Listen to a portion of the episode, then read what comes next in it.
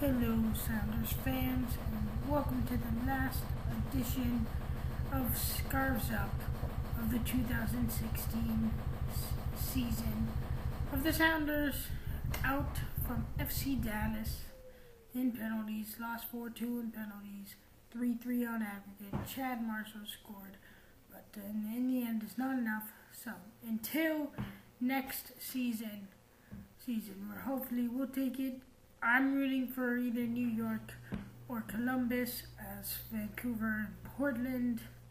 Uh, both uh, both them, we don't want to win MLS Cup before we do, and FC Dallas just took us out, so we don't want them to win. So we'll have to see who wins this year, but for now, keep your scarves up.